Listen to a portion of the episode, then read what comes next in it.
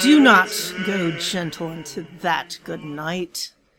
Old age should burn and rave at close of day. Rage. Rage against the dying of the light. Death, be not proud. Hello, this is Stump, Death and Taxes, and I am Meep, also known as Mary Pat Campbell, a life actuary. And yeah, I like collecting poems about death. But also, I am interested in raging against the dying of the light and pushing off death. There is no hurry to die. We're all going to die someday, but today is not that day. Well, it may be. But let us save lives. And by saving lives, we mean put off that day. Let's, we don't need to rage, but we can intervene. We can mitigate mortality risk often. And that is why I am coming to you today. I am talking to you today about the insurance collaboration to save lives. Now, this is an organization that I have uh, donated some time to in terms of specifically uh, providing some of my expertise with regards to mortality risk. I'm a life actuary after all. Uh, this is a group, nonprofit group, that's been founded by Josh Sterling. And Josh himself comes from the insurance industry, and we have multiple people involved with you know a variety of backgrounds in terms of all involved in the insurance industry but we have people who come from medical backgrounds doctors um, other health you know other people working in the health industry. We have people who have uh, involvement from the regulatory side. Uh, other actuaries as well, health actuaries. I just been talking with a property and casualty actuary because we've been working on some of the data sets together uh, and trying to uh, tease out some information uh, from various data sets. So there's all sorts of people who have been involved with this. We've even got a marketing team here that are involved. Uh, technology, you know, marketing specialists and that kind of thing. So all different kinds of skills coming together to try to save lives in terms of put that day of death a little bit further away. Because here is the concept life insurance and uh, life insurance companies specifically have a direct interest in making sure people live longer because they will make more money especially on their current policyholders if they live longer. Uh, now, for those who are not insurance industry, life insurance industry professionals, I'll just give you the concept very quickly.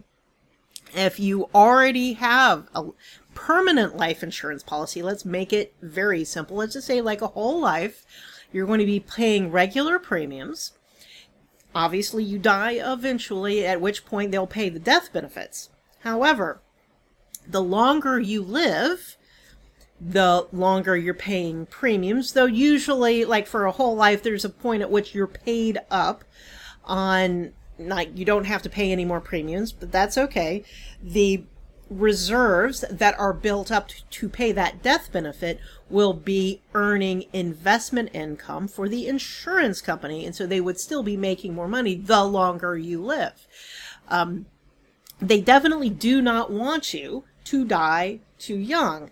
Life insurance, though, does protect you over an untimely death. However, yes, the insurance company wants you to live as long as possible then you know they're they're making money off of the net investment income and if there are additional premiums to arrive more money coming in to generate more net investment income off of which they do make some profits Uh, and in some cases, like with whole life, you may be earning dividends yourself as a policyholder. It can be a win-win as a policyholder and as a life insurance company if you live longer. So what exactly is going on here? And if you are a long-time reader of Stump, even before I came to Substack, you'll know that I've written about various mortality trends. And I'm actually getting at some mortality trends, not the headline generating ones like drug overdoses or motor vehicle accidents or suicide or homicide. I'm actually talking about your physiological causes of death. And it's not all of them. Uh, many of them have had really good trends, such as cancer. Cancer has generally been pre pandemic. So let me be clear. I'm going to talk pre pandemic and then during pandemic and potentially post pandemic. So pre pandemic, cancer has been steadily improving in terms of mortality trends, um, you know, every year, year over year. Uh, I could get into specific cancers, but let's just say cancer overall. Uh, the age adjusted death rate has steadily improved year over year for decades. Yay! But that has not been true for all major causes of death that are physiological. One may, I mean, the number one cause of death, heart disease, which of course incorporates a lot of sub causes, kind of stalled out in the m- mid 2010s. Um, it kind of reached a stopping point and leveled out. That's pre pandemic. It didn't do so hot kind of went sideways. So these rates are per 100,000 people. And again, it's age adjusted death rates. So I'm squishing a lot of information into a single number. Uh, these rates would differ obviously by age group. So it reached um, 167 in 2014, and then it went up to 168.5 or so in 2015, then went back down in 2016. So it's kind of going sideways in the mid 20 teens.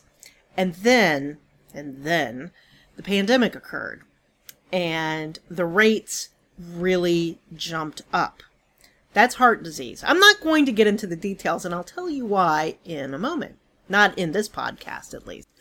Other major causes of death like stroke and diabetes, also had a kind of stalling out or no real improvement, again, pre pandemic in the 20 teens and got worse during the pandemic. Some are just truly bad. Liver disease, and obviously some of that is influenced by alcohol use and kidney disease, and that can be complex with kidney disease, um, and absolutely exacerbated by the pandemic. So, okay, what does this have to do with insurance? Now, I'm not talking about selling life insurance and underwriting and that kind of thing.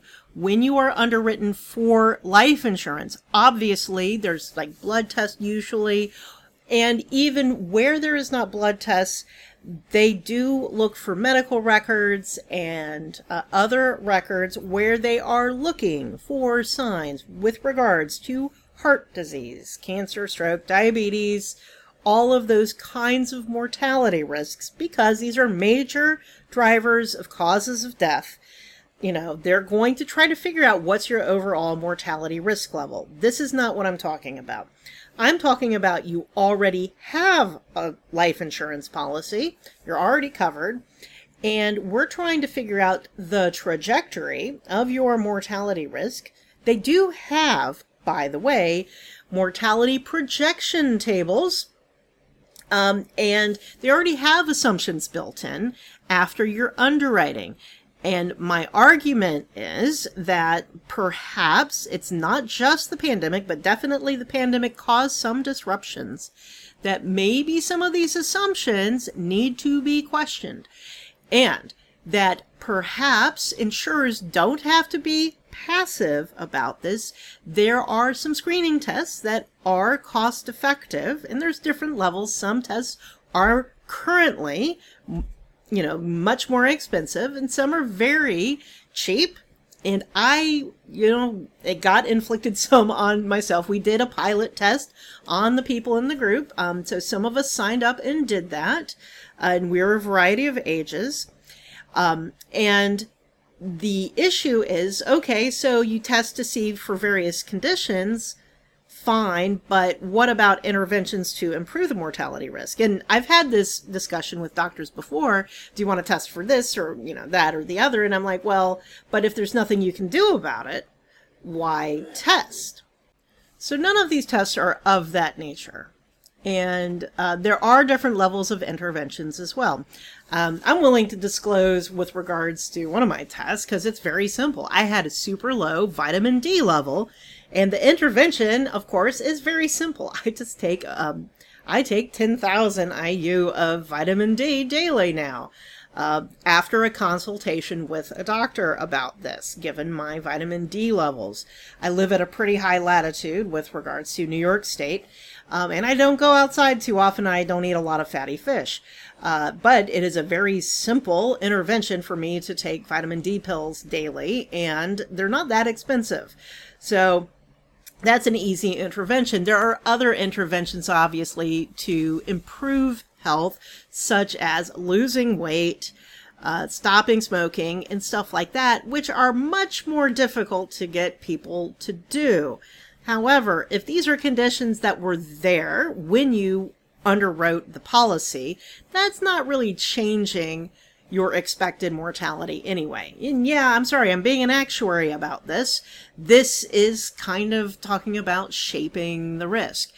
And from a life insurer perspective, like, oh, we care about you as an individual. Okay. No, you have thousands of lives that you're insuring you can do a cost benefit analysis of okay, you know, what percent of our policyholders will we find these various biomarkers? How many of them will have these very simple health interventions we can recommend? And then how many of them will actually follow the recommended interventions and then what is the marginal improvement to the mor- mortality experience that we think we will get can we incentivize our policyholders to do this? Now, we've seen some programs like this at some insurers, such as John Hancock, which has a vitality program where uh, policyholders can earn vitality points, which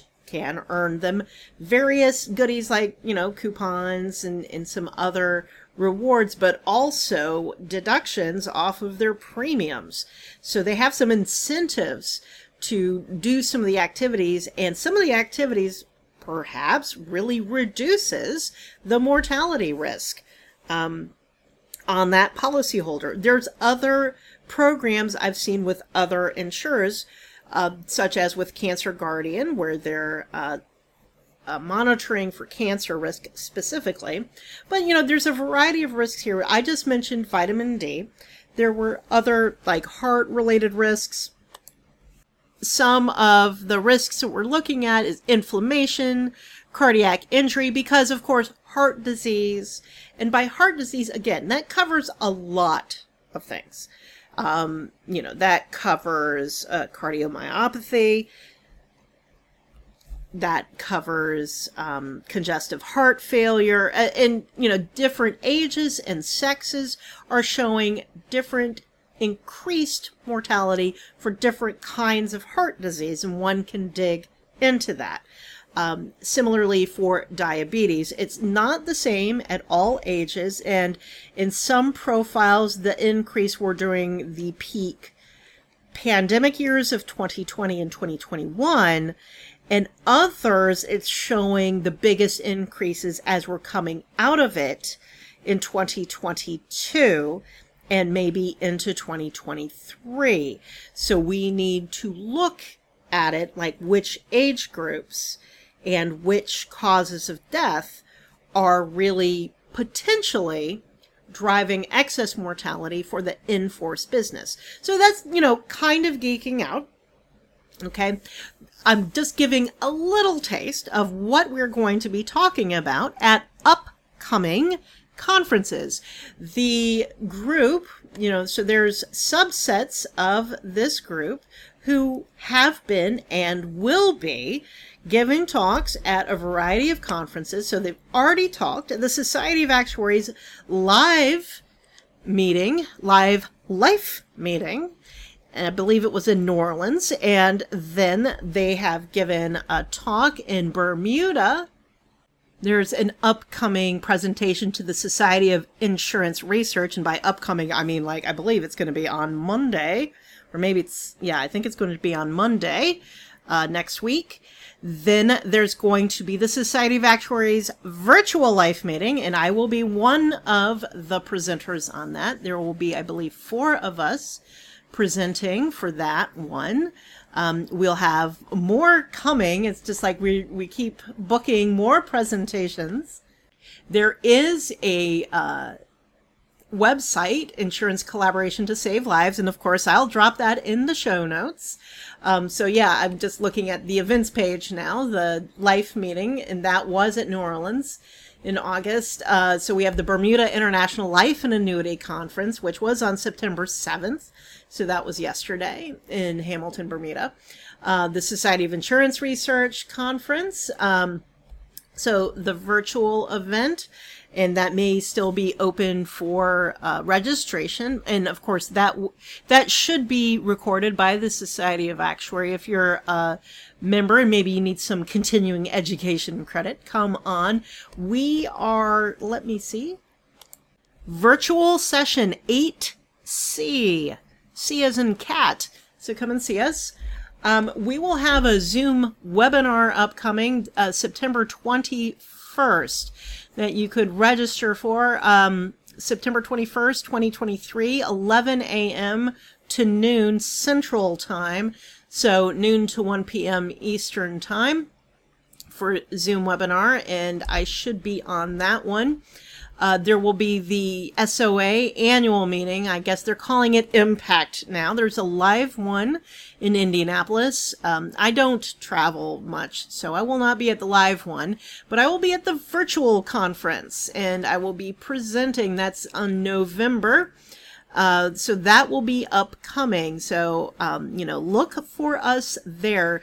I am planning on doing some blog posts not necessarily on insurance collaboration to save lives, but about excess mortality, about some of these causes of death, doing a deeper dive into, say, heart disease, diabetes, stroke, doing, because we only have so much time, obviously, to present during these conferences, and I would like to do a deeper dive into some of these causes of death. Yes, I use the CDC Wonder database, and I believe we have enough data through the end of December 2022 for natural causes of death. Uh, for by age, sex, uh, race, ethnicity, etc., to take a look at this data um, and then there's also some Society of Actuaries experience reports on individual and group life insurance. And I should do some explainers on those as well because I've been seeing a lot of people trying to do that and misinterpreting the actual to expected ratios. I think I've done it in the past um, but I should do this again because people don't quite understand what this actual to expected ratio means uh, in respect to insurance. Um, so definitely, uh, you know, there there are some signups on the website of this insurance collaboration to savelives.org. Uh, I, I encourage, you know, if you're interested, especially if you're in the insurance industry, they're looking for uh, life insurance, obviously, uh, companies or people in indiv- uh, in sorry in life insurance, but also health insurance because this is about morbidity and mortality. We're seeing disability rates going up. Uh, and again, this is not necessarily only a US phenomenon. We're not simply talking about COVID, and we're not talking, so this, to be clear, this is not simply about external causes of death, which I have often posted about, and it's not simply about the pandemic because some of these bad trends preceded the pandemic but were simply exacerbated by the pandemic. Um, and that this pandemic kind of increased awareness and that maybe we should not be passive uh, in the insurance industry with respect to, oh, we'll just take the morbidity and mortality risk as it lies. And we're only going to be screening or pricing this risk as it comes to us. Maybe the insurers can be more proactive and manage their risk that way. And it can be a win win scenario for both the policyholder and for the insurer. Um, so check those out. Uh, come to one of the events, and you know, especially the Zoom webinar on September 21st. Again, noon to 1 p.m. Eastern Time. Um, check it out, and uh, hope you rage against the dying of the light, or you know, while there's breath, there's hope. It's Dum Spiro Spero, which is the Latin motto of the state of South Carolina, which is where I was born. Um, so let's get out there and save lives. As uh, I'll leave you with the motto for the insurance collaboration to save lives seek answers, save lives, mitigate loss. What can I say? We're a bunch of geeks. Okay. Thank you. That's been Stump. Death and taxes. Talk to y'all another time.